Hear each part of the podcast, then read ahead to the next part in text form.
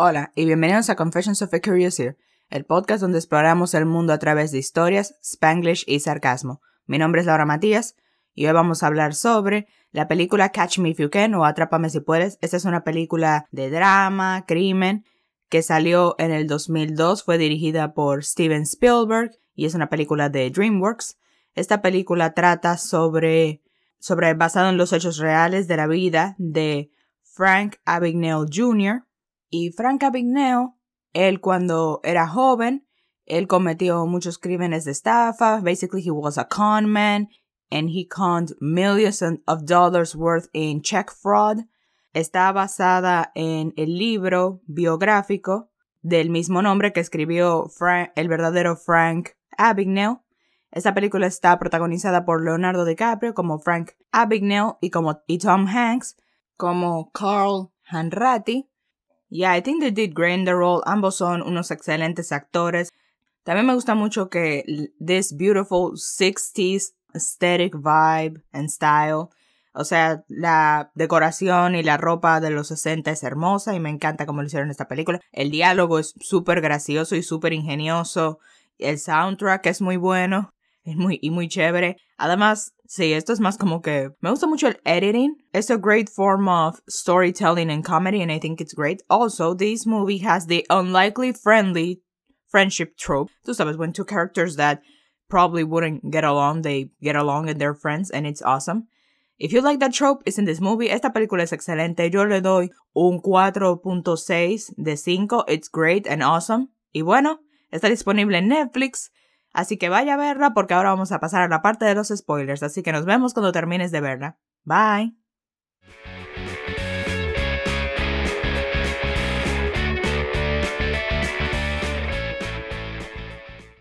Ok, comencemos. Bueno, la película, como ya hemos visto, comienza con Frank en su vida familiar, cuando él tenía 16 años creo que es que él, que él tiene cuando inicia la película. Están con sus padres y bueno, sus padres son parece ser felices y su papá, él, lo que él hace y lo que él ha hecho para su con lo aprendió de su papá. Su papá, él por un lado pretende ser este ricachón miembro de la sociedad, pero también he like is committing fraud against the IRS, así que ellos pierden su casa y tienen que mudarse a un apartamento más pequeño y están teniendo muchas dificultades financieras, lo que causa que um, sus padres tengan muchas dificultades y terminen divorciándose. Y a Frank en la custodia le dicen de que, ah, ok, en este papel escribe el nombre de pa del padre o de tu madre. ¿Quién quieres que tenga custodia de ti? ¿Con quién quieres quedarte? Which I think it's awful. That's a horrible idea. Don't make him choose. Don't make him choose. You're basically asking him to pick favorites. Don't do that. That's horrible. Así que Frank al final no decide nada, claramente yo no lo culpo y él se va huyendo, eh, pasa un par de días en la calle. Al principio él trata de como que usa, de mentir y trata de, tú sabes, como que engañar para poder conseguir dinero y que lo dejen quedarse en, en, lugares como en moteles o hoteles y vainas así, pero no funciona. Hasta que después él ve un piloto que está rodado de sus azafatas y todo y él dice, ah, ok, eso, eso es lo que voy a hacer. Así que él se, se hace pasar por un piloto. Él cambia su driver's license para que él diga que en vez de tener 16, él tenga 26, se consigue un trajecito de piloto, él entrevista a un piloto de que para la escuela y lo hace, le pregunta cómo es que, qué es lo que uno necesita para ser piloto, de que, oh, el ID badge y esto y lo otro, o sea, básicamente todo y él se hace pasar por un piloto para esta aerolínea que se llama Pan Am y él viaja por todas partes haciendo ese fraude y también he makes checks y, y hace check fraud mucho. O sea, al final de la película él tiene como 4 millones en check fraud, basically. Y creo que cuando él vio este piloto y empezó esto, creo que está una de estas temáticas de la película de que, you know, basically, y su papá también se lo dijo y es algo que se lo inculcó a su hijo de que, oh, confidence is everything. If you walk with confidence and you look the part, then people are not gonna question you. Por ejemplo, por ejemplo, la primera vez que vemos a Frank hacer como un engaño es cuando él llega a la escuela y bueno, él está, él se vistió con un trajecito, tú sabes, como que súper elegante, no se vistió como que de forma casual, igual que el resto de sus compañeros. Y un tipo más grande, un bully, lo empujó y le estaba burlando de él. Así que Frank, cuando llega a su clase de francés y ve al mismo bully, él lo que hace es que agarra una tiza, escribe en la pizarra y él dice, ah, yo soy su profesor de francés. Y bueno, nadie, y ya que él está vestido como más elegante que los demás, la gente lo asume que sí. Y además como que con the confidence in which he says it, he just no duda ni por un segundo. O sea, he basically is just there, se empieza a hablar y empieza a dar órdenes y él como que se proyecta como ese profesor y todo el mundo se lo cree. De hecho, hasta llega la profesora de esa clase que bueno, era una, se supone que era una sustituta, y le dice que no, que él es el sustituto, que ella se puede ir y ella se va, y él dura una semana fingiendo ser el profesor de francés hasta que lo antes de que lo descubrieran. Y eso es como que lo que ha hecho toda la diferencia. De hecho, llega, obviamente llega un punto en el que la gente estas aerolíneas y todos ellos se dan cuenta de que, hey, este muchacho está estafando y se, el FBI se entera y ahí es como entra el personaje de, de Tom Hanks que se llama Carl Hengretti. Perdón por este, este apellido, no puedo, siempre se me olvida y no sé decirlo, pero usted sabe, Carl. Este es el agente del FBI que está encargado de um, encontrar a Frank y arrestarlo. Y la primera vez que ellos se ven, o sea, esto como que es una de mi, mi escena favorita en la película entera. Me encanta esa escena. Es cuando durante todo este tiempo Carl está persiguiéndolo, pero ellos no saben cómo, cómo él se ve, tampoco saben qué edad tiene, porque mm, tú sabes, eran los 60. Y ellos se encuentran en Los Ángeles, o sea, Frank está en un hotel de los, en un cuarto de hotel de Los Ángeles y a Carl lo encuentra y él entra y lo, y le, y lo, está con su pistola de que manos arriba FBI. Pero Frank plays it cool and is just like, hey, hey, mi nombre es Barry Allen and I am with the Secret Service. Y como que le da la vueltica al tal Carl y lo convence de que él está en Secret Services y así es como se escapa. And I just loved it because he didn't, porque no es como que, no me malinterpretes. Yo creo que las, los cons más ingeniosos. Lo que más me encanta de este con específicamente es porque él no hizo nada particularmente difícil. No fue como lo del piloto cuando se hizo pasar por un doctor, que él básicamente, tú sabes, tuvo que falsificar documentos, conseguir ropa especial. No, él no, él no cambió nada. O sea, literalmente, in that split second, he just became a Secret Service guy just because of his attitude, of the way he talked, por la forma en que él se manejaba. Y no tuvo que hacer nada diferente. No no es como que él tuvo que fabricar un badge o saber de todo, investigar un montón de Secret Service como lo tuvo que hacer con sus otros cons por razones obvias ya que eran más largas. And that's just so impressive. Y muestra el tema de esta película. Aunque eso sí, yo lo que hubiera hecho porque al final la forma en que Carl se da cuenta de que él era el criminal y no era Secret Service fue porque Frank le da su billetera y le dice de que, ah, mira, aquí está mi billetera, ahí está mi identificación, pero Carl no la abre hasta que él se va. Y él se la ofrece y que, hey, no la quieres de vuelta. O sea, él no la había visto todavía. Y se la ofrece de vuelta. Y soy como que mi hijo, agarra y llévate la billetera, porque cuando él la abra se va a dar cuenta that you're not Secret Service. Llévatela para que él no, él no se entere, para que él no, no se entere. And that buys you more time. But, okay, whatever, I guess. I don't know if we had been more suspicious or not. Who's to say?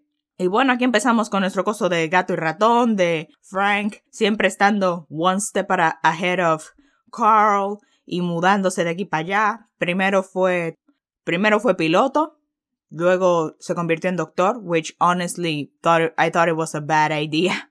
La del doctor, I think specifically, y un pediatrician para colmo, trabajando con niños. I think it was a terrible idea because, yeah, I feel like, yeah, you cannot BS, you can, if you're a teacher, especialmente de francés, porque él estaba siendo un profesor de francés y ninguno de ellos sabe francés, so there's like no way of, you know, confirming if he's right or wrong. Or at least not immediately in the moment. But yeah, the doctor thing, I'm sorry, but you gotta cross a you you're crossing a line, dude. If there's one of those things that you should never be a con on, is doctor. Because at some point, I mean, maybe he could dodge it. He dodged it porque él era como que un attending, así que él tenía como que residents y interns debajo de él, así que él podía like delegate his responsibilities. That way he didn't have to actually do anything related to medicine. And he could frame it as like, oh, I'm trying to teach you medicine and stuff like that. But yeah, at some point he was gonna have to do a surgery. At one point he was gonna have to uh, inyectar algún muchacho. And then somebody was gonna die. I'm sorry, but you can watch Grey's Anatomy all the you want. That doesn't make you a doctor, man. I'm sorry. But yeah, that quickly gets dropped when he meets this girl que se llama Brenda and they start dating and he really likes her and then he becomes a lawyer because lo and behold, he cuando él fue a conocer a los papás de ella y le preguntaron what, qué es lo que qué es lo que él hace, él dijo que, oh yeah, I, I graduated from being a lawyer y ejercí por un año, pero después me cambié a la medicina. And I'm just there like, did they bought this? I mean, el papá al principio está dudoso. Al principio. And I don't blame him.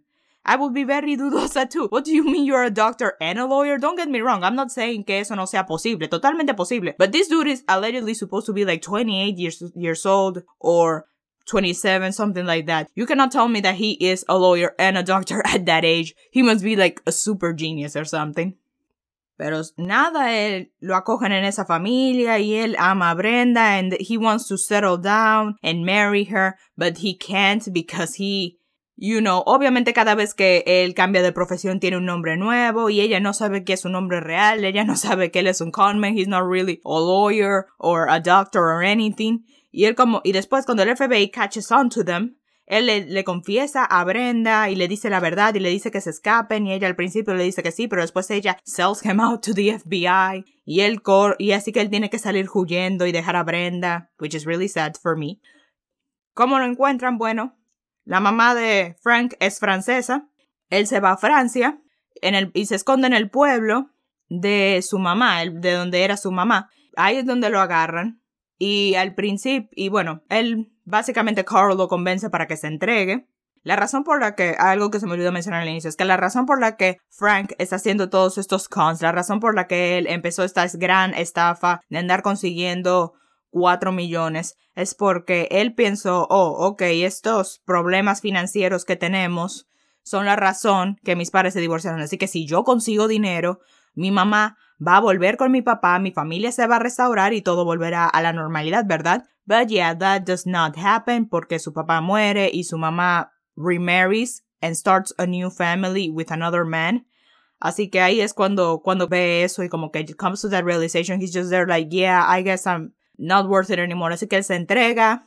At first he, o sea, la condena que le pusieron, señores. I mean, don't get me wrong. He did do, he is a criminal. He did do, estafó 4 millones, but yeah. La condena que le pusieron era de que de 12 años in a highly secured prison isolation for 12 years. And I'm just there like, yeah, I'm sorry, guys. No, no, I'm sorry. I, I don't care. Isolation, I feel like nobody should deserve isolation. I mean, I feel like isolation in, prison, in prisons would be like a one day thing like if you shift somebody in jail, you get like one day isolation or something. But yeah, 12 consecutive years of isolation? I mean, dude, there was, there's not gonna be any mush in his brain left when he gets out. Final, lo sacan y él termina cumpliendo su condena trabajando para el FBI. He strikes a deal with them y él los ayuda a identificar otros fraudes y encontrar a otros con artists y él es como un advisor ahí cumple su condena y sigue trabajando ahí el resto de su vida y le va bien, es amigo de Carl. And that's how the movie ends. Yeah, I really, really great movie. Frank is super cool and charismatic and smart. Carl, also super smart. And I don't know, it feels weird to see. Para mí es muy extraño ver a Tom Hanks tan serio y vestido de negro y super serio and on the job. It's like ese, ese cop que básicamente no tiene sentido del humor. But I still like him a lot. It's great. And I love their dynamic and I love their friendship. It's like a super unlikely friendship and I love that. Yeah, algo que, un punto que también quería traer era sobre este tipo de historias donde basically el protagonista is like a criminal. I mean, I'm sorry if you don't see it that way, but he is a criminal.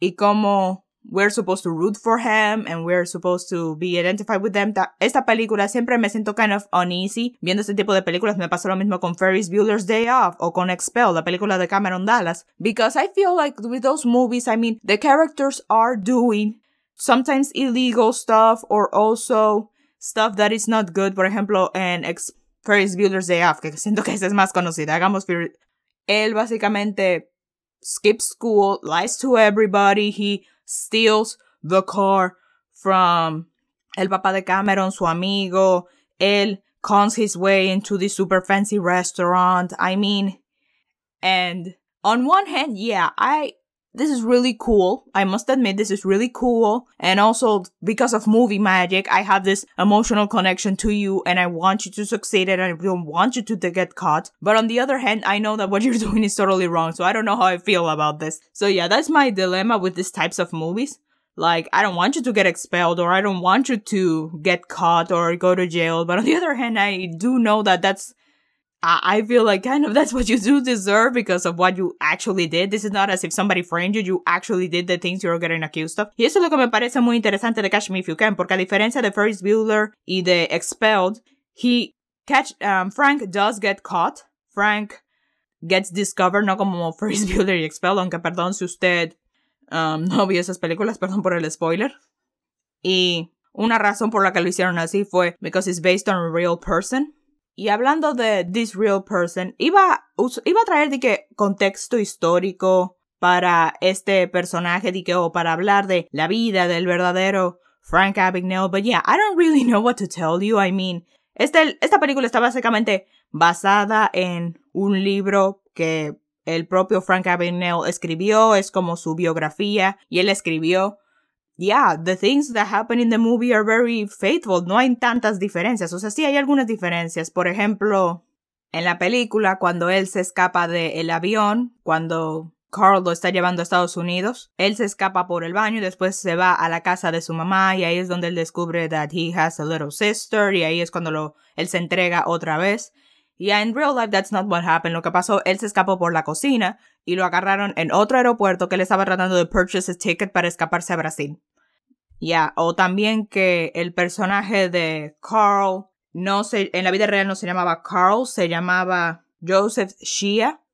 Así era como se llamaba. But yeah, I guess the other things are pretty much true. Y well, son datos curiosos de el verdadero Frank Abagnale. Bueno, el Nació el 27 de abril de 1948. Actualmente sigue vivo, tiene 73 años. Él reside en Tulsa, en Estados Unidos. Él está casado con Kelly Abagnale, tienen tres hijos. También él es director de la compañía de financiera de consulta de fraudes Abagnale Associates y también como que al final de la película dan varios datos de él diciendo de que él diseñó un secure checks que bancos en Fortune 50 companies use every day, que él le han pagado millones de dólares por eso, that he ha atrapado a forgers y a counterfeiters. Yeah, all that is true. Inclusive, incluso de que Frank y Carl siguen siendo close friends. Yeah, all that is true. Aunque el personaje de Frank, que se llama Joseph Shea, fueron amigos durante toda la vida hasta la muerte de Joseph. And yeah, I guess That's all the historical context. Aunque sí, el hombre sigue vivo, ha hecho varias charlas que se pueden ver en YouTube para el que esté interesado. He seems like a really nice guy, super charming, which is to be expected.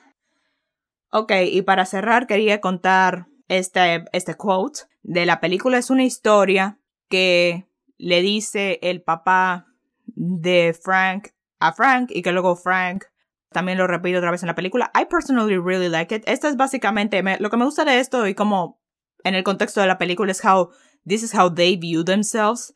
This is how they justify the fact that they are like con men is with this anécdota. And I think also that it's a very clever anécdota. It can stand on its own. It's really good. It is así. Two little mice fell into a bucket of cream. The first mouse quickly gave up and drowned, but the second mouse, he struggled so hard that he eventually churned that cream into butter and he walked out. I am that second mouse. Ok, entonces este es el episodio de Catch Me If You Can o Atrápame Si Puedes del director Steven Spielberg. Espero que les haya gustado. Me, me, escriben, me cuentan qué les pareció la película, si les gusta. Si les gustó el podcast, dejen un review, suscríbanse, denle like, compártanlo con sus amigos. Mis redes sociales están en la descripción. Por ahí me pueden escribir y contarme qué opinaron del episodio. Cuídense, pórtense bien, cómanse todos los vegetales y nos vemos hasta la próxima.